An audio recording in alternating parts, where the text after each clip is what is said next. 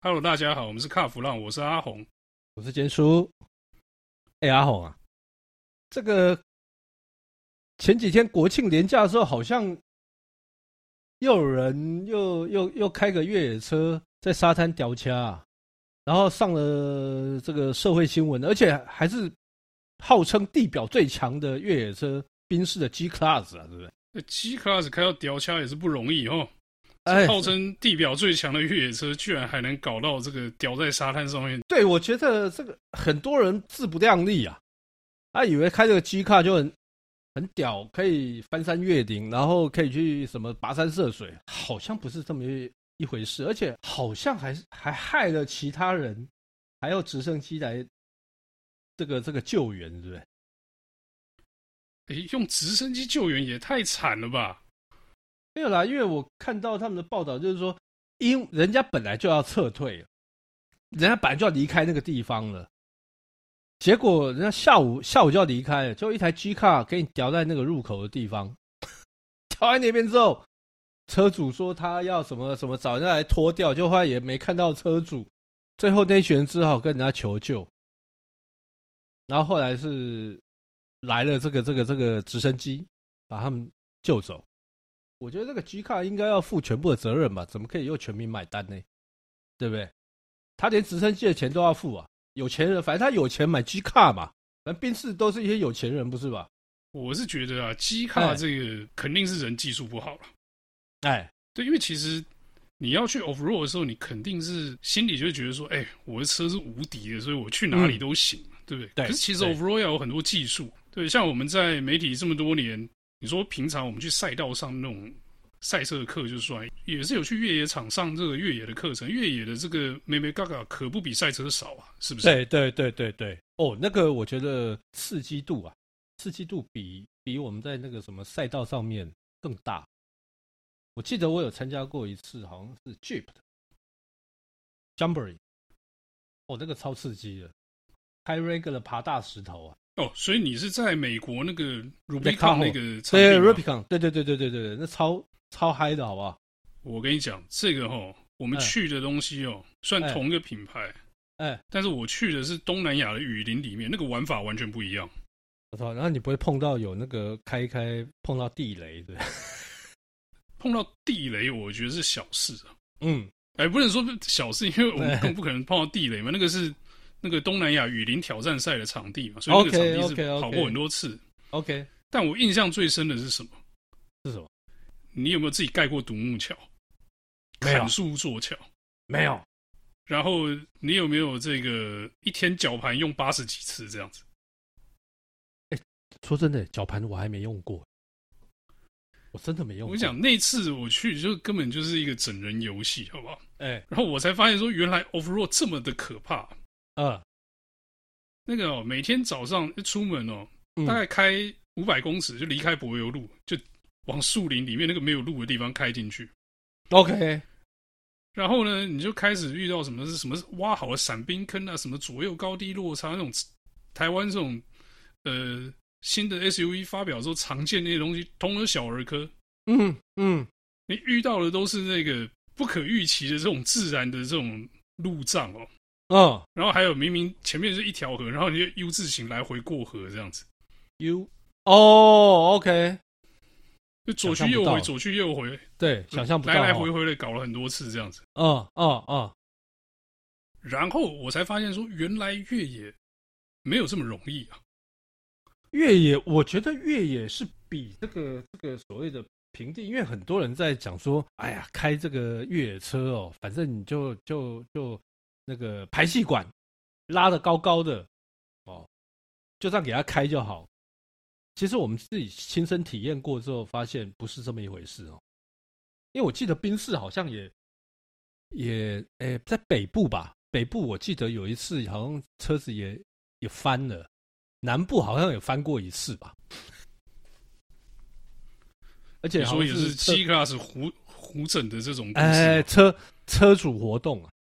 车主媒体活动我记得都有，哎，没办法，因为 G Class 呢，就是他们是说这个车其实它那个 G 就是那个什么全地形车的缩写嘛，哎，就什么地方他都有办法处理，所以他们选的那个路况都不会太简单啊。对对，那可是呢，在这种有难度的这个路线上面呢，有教练带你跟没教练带你就差很多了，是真的差很多。那你有没有经验就差更多，因为你会有经验的人会知道哪里大概不能过去了，大概遇到什么状况的时候你就该退了。那没经验的人可能觉得说，哎。啊，我就滴滴隆啊，最后就打一个四漏，就把车就有办法把车拔出来这样子。我觉得很多人都是这种想法。你知道我之前问跟一个这个玩四驱的前辈啊，就是飞狼大哥啊，我之前跟他在聊，他说一般人在玩这个越野，就是因为他仗着他的这个车子哦，因为性能很好，然后就乱开。他说连他们这种老经验自己都会掉掐，而且他们开的还不是什么所谓的 G Car 哦。他说我开的都会掉掐了，何况是这些完全没经验的。所以他就在笑啊，他说哎，这些车商哦，有时候也是那么广告那边打啊，打到最后好像他的车子是万能的无敌的，然后让这些有钱多金的玩家就乱玩。他说真的会除了破坏生态之外，这个搞不好有时候会有生命的危险。对啊，你看像这次这掉在海石洞，这不只是自己的车掉下来，还害到别人啊。对对，你看十几个人用直升机掉出来，这事情其实观感很差啊，说真的，真的不好。因为一开始的时候，大家好像就在指责这十几个人，就后来发现元凶不是啊，元凶是这台 G Car， 他先一行掉车就把那个出入口给挡住了。其他人进退两难。你这样讲，我觉得他是这个海石洞的三宝嘛。海石洞的，我觉得很多我们常常在这个所谓的社会新闻，常看到，好像之前我记得 Tesla 好像也有过吧。Tesla 好像也有过，但是他在海边，然后就掉车。好几个品牌啦，我记得好几个品牌都有啦。然后那个后来碰到涨潮嘛，然后车就被淹了。所以我就是觉得很多人他搞不清楚状况。你自己车子本身虽然我们看到常常有那个车子他打的说 4x4 或者是 4WD， 我是四轮驱动可以，所以我可以怎么样卖公安。说真的啦，很多你要去进行这些越野的时候你都要经过改装。那尤其是现在很多车子它不像我们过去这些所谓的机械式的差速器，现在都电子的嘛。电子的你要是掉下在水泡在水里的时候，我跟你讲，我不相信水不会去干扰跑到这些管线里面去，然后去你就秀抖啊。我是觉得啦，这种电子式的这种四轮驱动系统就不像以前那种老式的这种纯机械式的那么的耐操，你知道吗？我不会说它不好，因为它可能比以前更精细，或者是说能力更强。可是呢，越复杂的东西，在你越极端的状况之下呢，就越有出包的可能性。对，而且很多人会误以为这个所谓的我有四轮传动，我就可以去什么去冲浪，在沙滩这边跑。其实大家都误会那个意思，四轮传动是只是让你在下雨天跑高速公路或者是山路的时候更安全，其实就这样子而已。这个我有很深切的感受跟经验还有体验。我自己的车四轮传动啊，但是我不会去没事跑到沙滩去啊，因为已经出不来啦，进去已经出不来的啦。反正来脱掉的时候，到时候要骂他说哇，为什么脱掉费那么贵，对不对？而且还会严重的破坏生态。我跟你讲，以前我还媒体的时候，我们有曾经在某一个海边拍这个试船皮卡的这个极品嘛，然后呢，一开始就玩得很开心啊，拍得很顺利啊，最后要走的时候掉下。是不是有把车淹掉？没有把车淹掉，但是那一次我就还蛮气的，因为那是我们当时的同事开的。那大家都挑了这 A 路线可以安然过关然后看那个 B 路线一看就不行，那落差有点危险。就那家伙呢，可能也是累了，还是觉得说啊，下班赶快回去还车，可以早点回家这样子。他就突然往 B 路线一冲，结果那一冲，那捷径没冲到，结果掉卡，最后还花钱叫拖车来拖。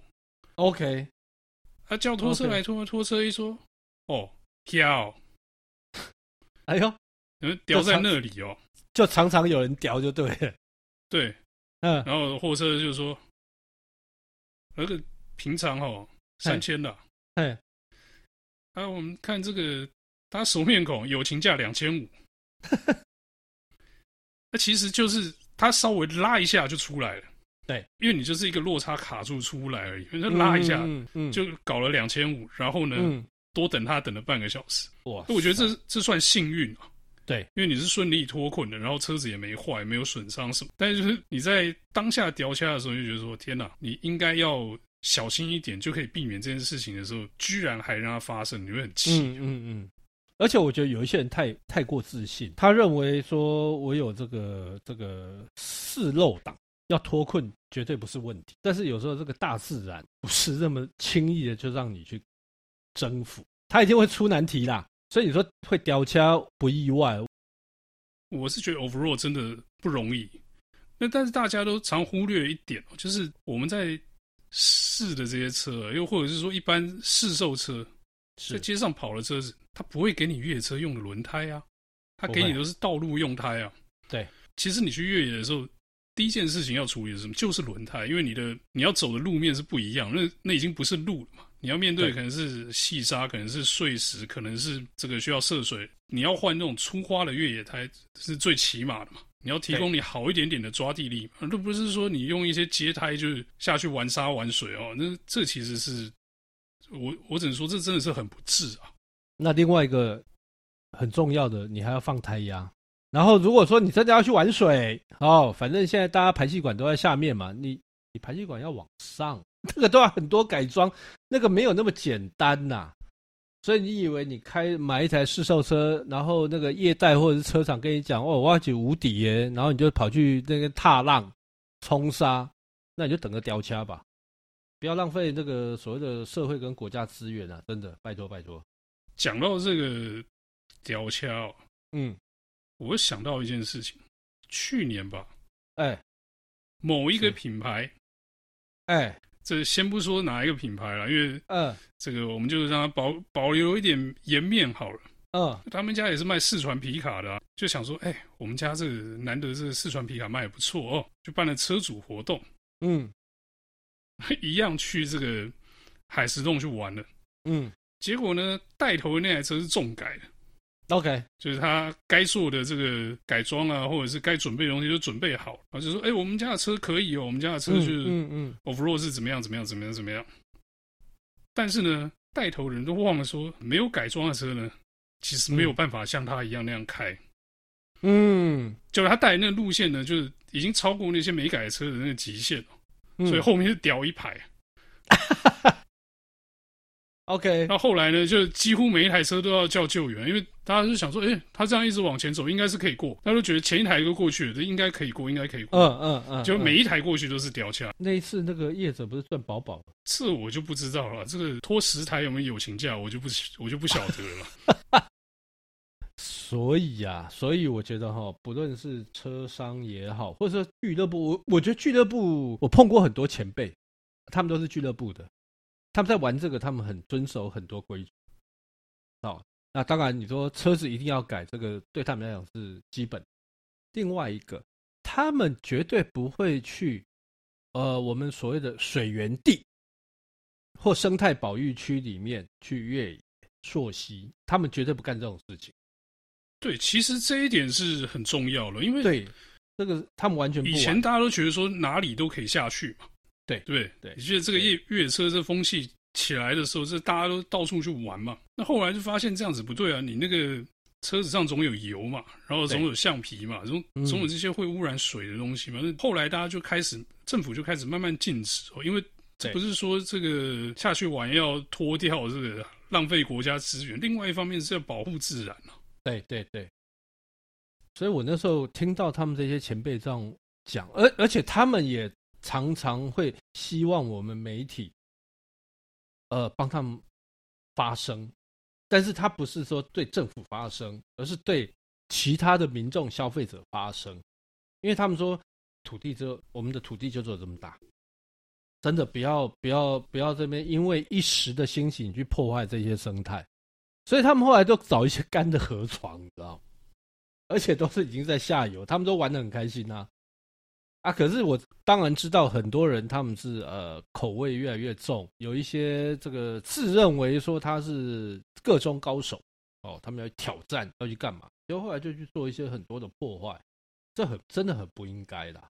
不是说玩越野不好啦哦啊，但是你在玩越野的时候，除了注意安全，你生态也要去注意到啊。可是阿宏，你知道那个最近大家常在玩的北部就是那个水牛坑嘛，对不对？对，不是很多人在那边玩得很开心吗？但其实我觉得那个地方还蛮适合的，尤其是如果下过雨之后，那更刺激啊！没有改的话，你根本不要玩。你以为为什么叫水牛坑吗？以前是水牛泡在那个坑里面，所以才叫水牛坑，好不好？是嘛？所以那个场地是有难度的，那个场地真的有难度，所以大家还是不要轻易去尝试或挑战，你真的要量力而为啦，否则的话到时候出了问题啊，其实社会观感真的会不好。所以我看这一次这个因为 G 卡堵住这个出入口啊，导致16名这个民众他们要坐直升机被调出来，我觉得你们真的不要申请国赔，去跟这个 G 卡的车主去申请这些款项，然后包含我们的直升机出动也都要由这个车主来负责。我觉得这样比较合理啦，应该是他赔给国家，不是国家赔给你们这些人。对，这个直升机油料还蛮贵的非常贵。可是呢，这个宾士卖出G卡这种车，难道不用负点责任吗？我的意思是说，你要教会这个车主怎么用这个车嘛，对不对？正确的使用观念啦，正确的用车方法，不能说车卖了之后他就不负责。好啦，那我们今天的节目呢就谈到这边，谢谢大家的收听，谢谢。